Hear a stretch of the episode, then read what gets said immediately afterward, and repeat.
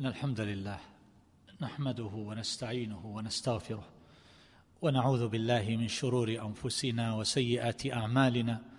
من يهده الله فلا مضل له ومن يضلل فلا هادي له وأشهد أن لا إله إلا الله وحده لا شريك له وأشهد أن محمدا عبده ورسوله صلى الله وسلم وبارك عليه وعلى آله وصحبه أجمعين. أما بعد فالسلام الله عليكم ورحمته وبركاته. حديثنا في هذه الليلة أيها الأحبة عن اسم من أسماء الله تبارك وتعالى وهو الوارث. وهذا الاسم أيها الأحبة يتصل اتصالا وثيقا باسم تحدثنا عنه في مجلس سابق وهو الآخر. ومن ثم فإن ذلك الحديث عن اسم الله الآخر لا ينفك عن جزء كبير من حديثنا عن هذا الاسم الكبير الكريم كما سيتبين. أيها الأحبة هذا الحديث ينتظم أربع قضايا. الأولى في معنى هذا الاسم الكريم.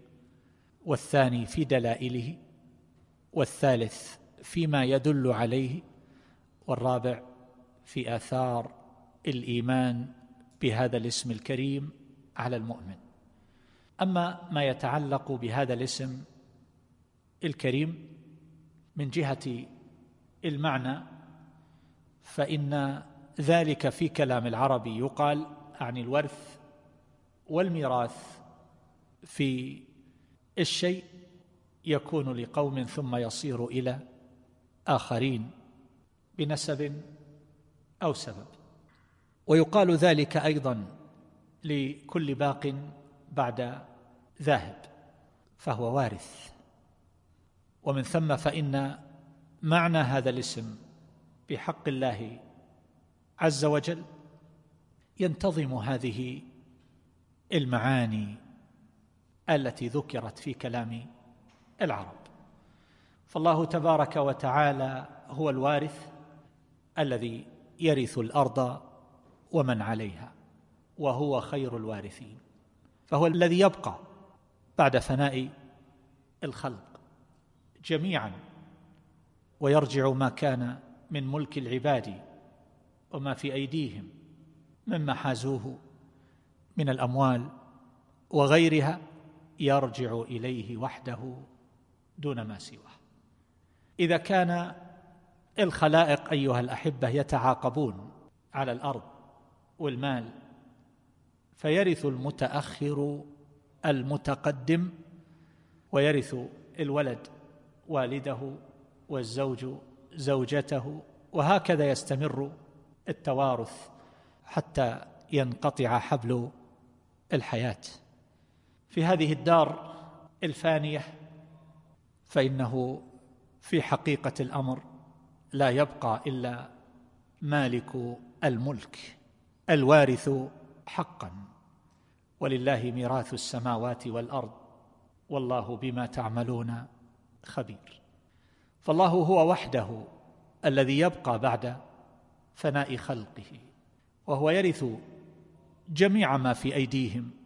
بعد فنائهم واضمحلالهم وهو الذي أورث المؤمنين ديار الكافرين في هذه الدار الدنيا وأورثكم أرضهم وديارهم وأموالهم وأرضا لم تطئوها وكان الله على كل شيء قديرا.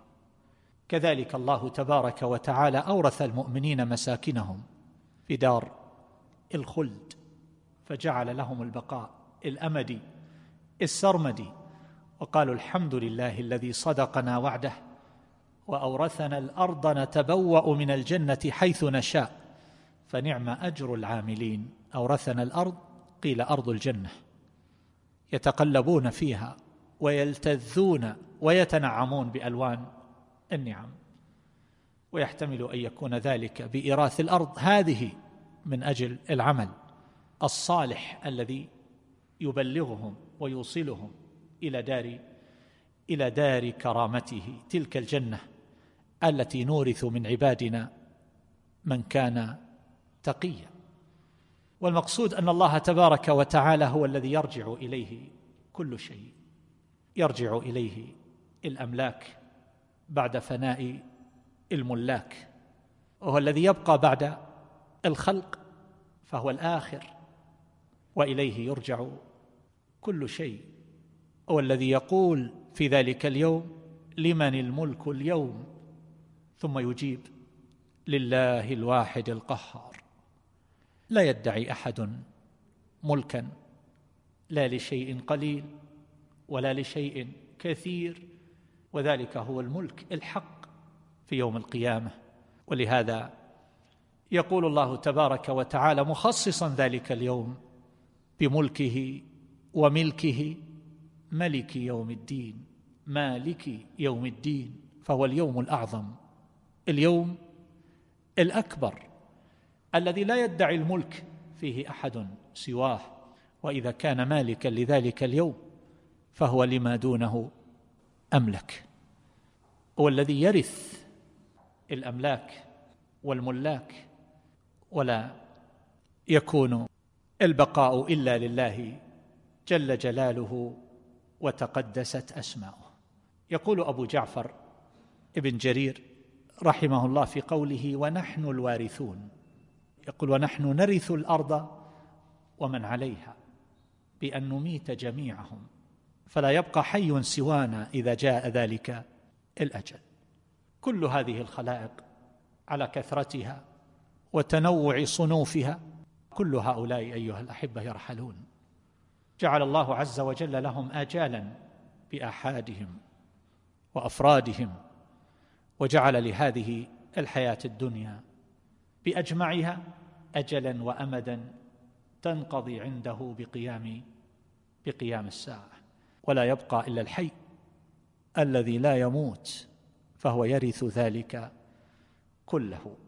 وهكذا ذكر الخطابي بأن الوارث والباقي بعد فناء الخلق والمسترد لأملاكهم وموارثهم بعد موتهم وهكذا يورثها من يشاء ويستخلف من يشاء على هذه الأرض. فكم تعاقب عليها من أمم وأقوام وأجيال وكم تداول الناس الأموال وانتقلت من يد إلى يد على مر الدهور والعصور. أترون أيها الأحبة هذه الأرض التي نجلس عليها الآن؟ هذه المساكن التي نسكنها ألم تسكن قبل ذلك؟ ألم تعمر قبل ذلك؟ منذ خلق الله عز وجل آدم صلى الله عليه وسلم إلى يومنا هذا. قد يكتشف الناس لربما من غير قصد قبورا قديمة وآثارا قديمة عفى عليها الزمن واندثرت تحت الأرض تنبئ عن أقوام استوطنوا هذه النواحي وعمروها قبلنا وذهبوا واضمحلت أخبارهم وتنوسيت آثارهم وعفى عليها الدهر والزمن لكن بقي الله الحي الذي لا يموت فهو الوارث لذلك جميعا. هذا الاسم الكريم أيها الأحبة من الأسماء الثابتة في كتاب الله تبارك وتعالى صراحة بالاسم وجاء أيضا بذكر الصفة والفعل. والله تبارك وتعالى ذكر ذلك صريحا في ثلاث آيات بصيغة الجمع. وأنا لنحن نحيي ونميت ونحن الوارثون. فدخلت ال على الاسم وجاء بصيغة الجمع للتعظيم الوارثون.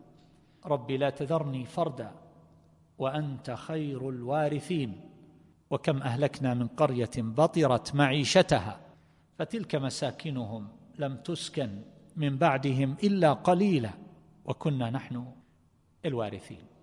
فهذه ثلاثة مواضع في كتاب الله تبارك وتعالى تذكر هذا الاسم الكريم وجاء بصيغة الفعل في قوله إنا نحن نرث الأرض ومن عليها وإلينا يرجعون. كما أضاف إلى نفسه تبارك وتعالى ذلك بصيغة مالك الميراث ولله ميراث السماوات والأرض والله بما تعملون خبير. وما لكم ألا تنفقوا في سبيل الله ولله ميراث السماوات والأرض. أما ثالثا وهو ما يدل عليه هذا الاسم الكريم فهو يدل بالمطابقة على الذات الكريمة وعلى هذه الصفة. ويدل بدلالة التضمن على الذات أو الصفة. ويدل بدلالة اللزوم ما لا يتحقق ذلك إلا به من الصفات كالحياة والقيومية والقوة والأحدية والقدرة والغنى والصمدية والعزة والملك والعظمة وما أشبه ذلك. فإن الذي يصير إليه ذلك جميعا لا شك أنه العظيم الأعظم الغني الأكرم القوي القادر على كل شيء. أما رابعا وهو ما يتعلق بأثر الإيمان بهذا الاسم الكريم. فأول ذلك كما نذكر عادة أيها الأحبة ولله الأسماء الحسنى فادعوه بها. وقلنا بأن هذا الدعاء ينتظم نوعي الدعاء دعاء المسألة ودعاء العبادة. أما دعاء المسألة فأن يسأل الإنسان ربه مضمنا هذا السؤال ذكر هذا الاسم الكريم ومتوسلا به كما في قوله تبارك وتعالى عن زكريا عليه الصلاة والسلام لما دعا بالولد وزكريا إذ نادى ربه رب لا تذرني فردا وأنت خير الوارثين. فهذا في غاية المناسبة فإن الفرد لا وارث له من صلبه. وزكريا عليه الصلاة والسلام كان يرجي أن يوجد من صلبه من يقوم بوظائف الدعوة والإمامة الإمامة في الدين ونحو ذلك من المطالب الشرعية. فدعا ربه بهذا الدعاء فأجاب الله دعاءه. وقد كان من دعاء النبي صلى الله عليه وسلم اللهم متعني بسمعي وبصري واجعلهما الوارث مني. على اختلاف في تفسيره فمن أهل العلم وهو قريب من جهة المعنى والمحمل أنه قصد بذلك والله تعالى أعلم أن يمتع بسمعه وبصره. إلى منتهى العمر. أن يمتع بذلك بمعنى أن لا يتلاشى السمع والبصر فيرد الإنسان إلى أرذل العمر. وإنما يبقى على حال من استقامة هذه الحواس التي تنال بها العلوم والمعارف ونحو ذلك من مطالب الناس فهما سبيلان لتحصيل العلم والمعرفة كما هو معلوم. ويحتمل المعنى في التمتيع بالسمع والبصر وجعل ذلك هو الوارث من الإنسان أنه يبقى له بعد موته من أثر ذلك واجعلها الوارث منه. وذلك إذا استعمل سمعه وبصره في طاعة الله ومرضاته. أما دعاء العبادة فإذا عرف العبد أن ربه تبارك وتعالى هو الذي يرث الأرض ومن عليها فكل ما في هذه الدنيا إنما هو عارية مستردة فأعظم ما فيها وأجل ما فيها وما هو أعلق بقلوب الناس إنما هو الولد والمال. المال والبنون زينة الحياة الدنيا. لكن والباقيات الصالحات. خير عند ربك ثوابا وخير أملا. هذا الذي يرجى. هذا الذي يؤمله أصحاب البصائر والنظر البعيد. خير أملا. والباقيات الصالحات يدخل فيها دخولا اوليا ما ذكره النبي صلى الله عليه وآله وسلم. سبحان الله والحمد لله. ولا إله إلا الله. والله أكبر. كما يشمل ذلك سائر ما يدخر للآخرة من الأعمال الصالحة والأقوال الزاكية التي يرجى بها ما عند الله من الأجر والثواب فهذا خير عند الله جل جلاله من المال والولد. فإذا كان أجل المطالب عند الناس في هذه الحياة الدنيا من المطالب الدنيوية هو المال والولد. وهم يجمعون المال من أجل الولد. فالله قد جعل ذلك عارية ثم يسترد عن قريب. لن يبقى الولد ولن يبقى المال ولن يبقى الوالد ولن يبقى المالك صاحب الأموال والأرصدة والثروات.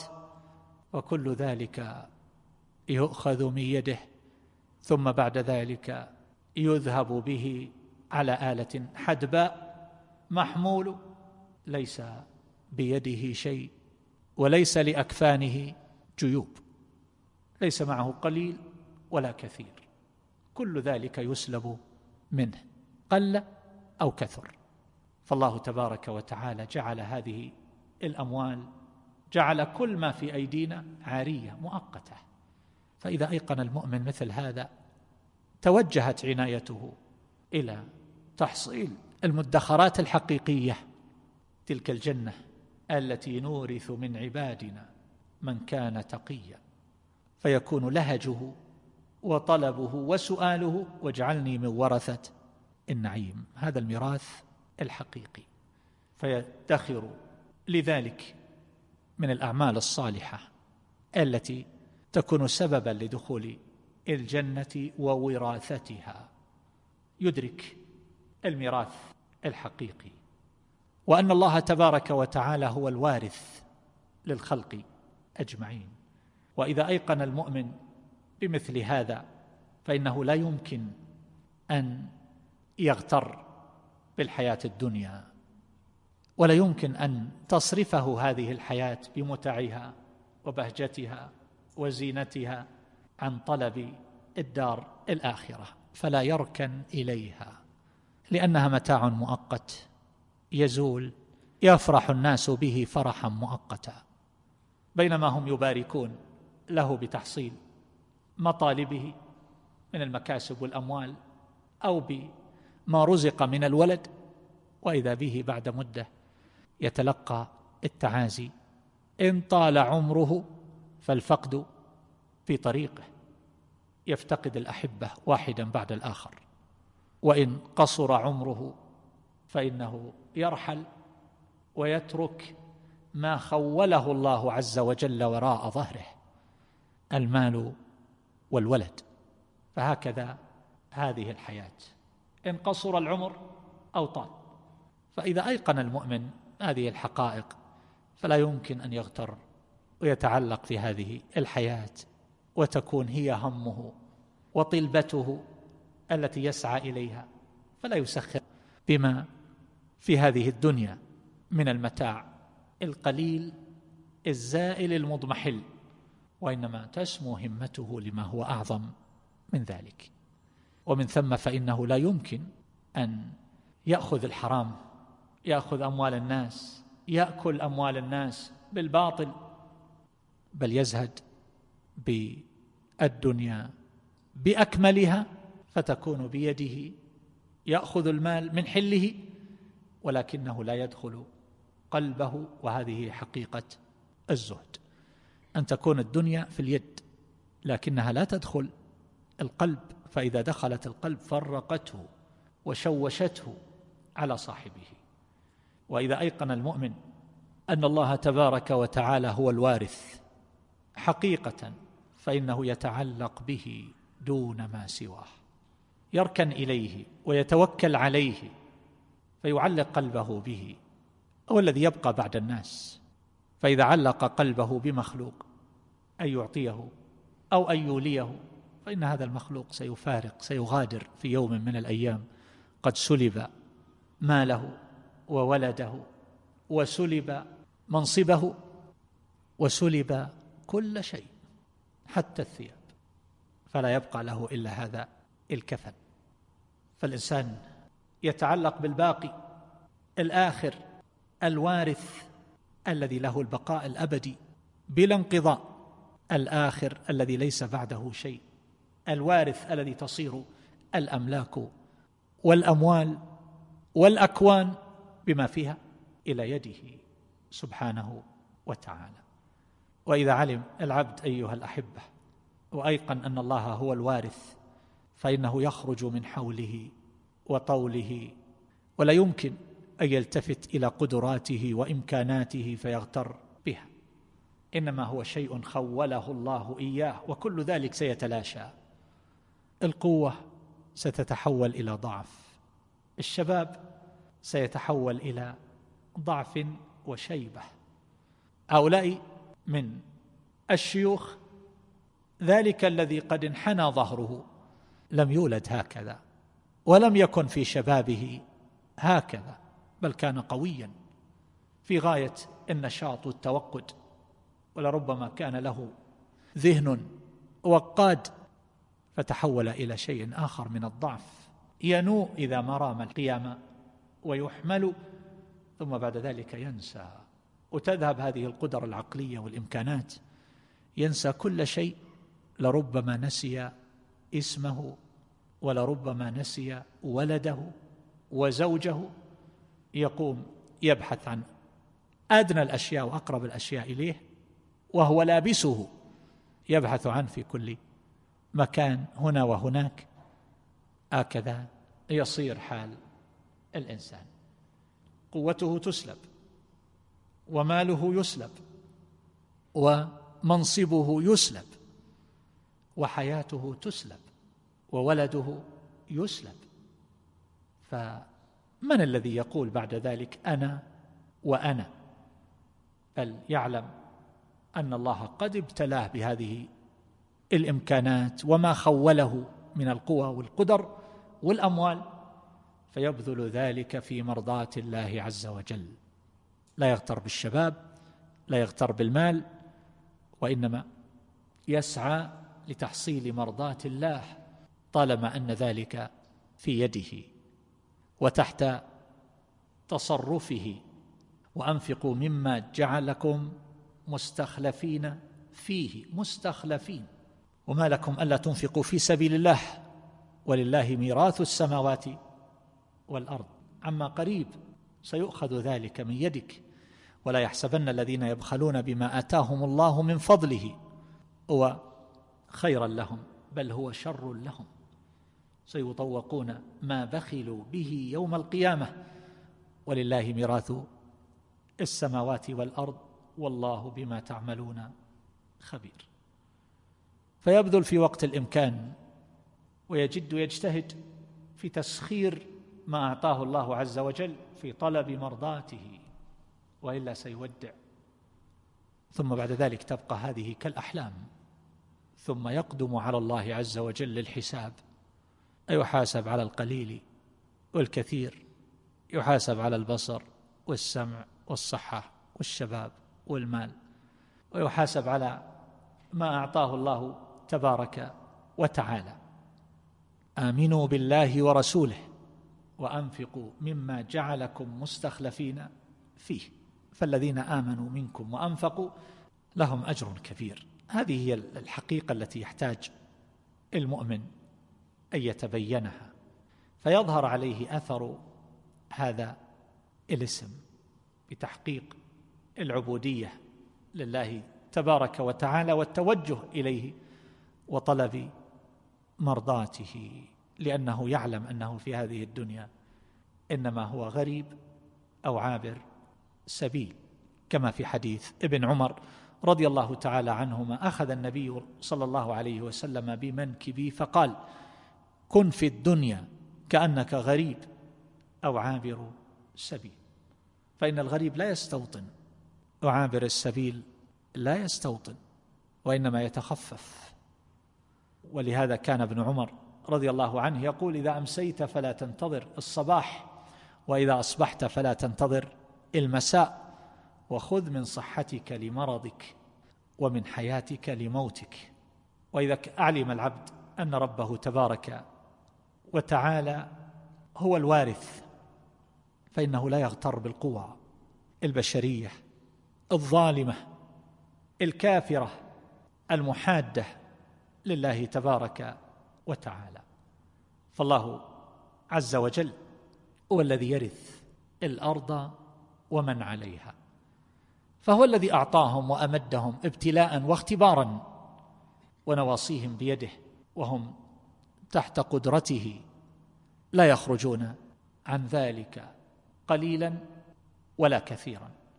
فالله تبارك وتعالى متى ما شاء أخذهم وجعلهم عبرة لمن بعدهم وأورث عباده المؤمنين ديارهم وأرضهم.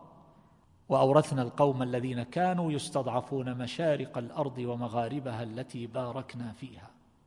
وتمت كلمة ربك الحسنى على بني إسرائيل بما صبروا ودمرنا ما كان يصنع فرعون وقومه وما كانوا يعرشون. من الذي كان يتصور في المقاييس والمعايير المادية أن هؤلاء من الإسرائيليين الذين كانوا يمتهنون ويستضعفون ويستعملون في الخدمة. يقتل أولادهم وتستحيا نساؤهم من قبل من يدعي. دعوة فجة كبيرة. يقول أنا ربكم الأعلى وما علمت لكم من إله غيري. يستضعف الناس هذا الاستضعاف ثم تتحول الأمور عن قريب إلى حال من هذا الإيراث وأورثنا القوم الذين كانوا يستضعفون مشارق الأرض ومغاربها التي باركنا فيها. من الذي كان يتوقع مثل هذا؟ قال موسى لقومه استعينوا بالله واصبروا إن الأرض لله يورثها من يشاء من عباده والعاقبة للمتقين. ولقد كتبنا في الزبور من بعد الذكر أن الأرض لله يورثها من يشاء من عباده.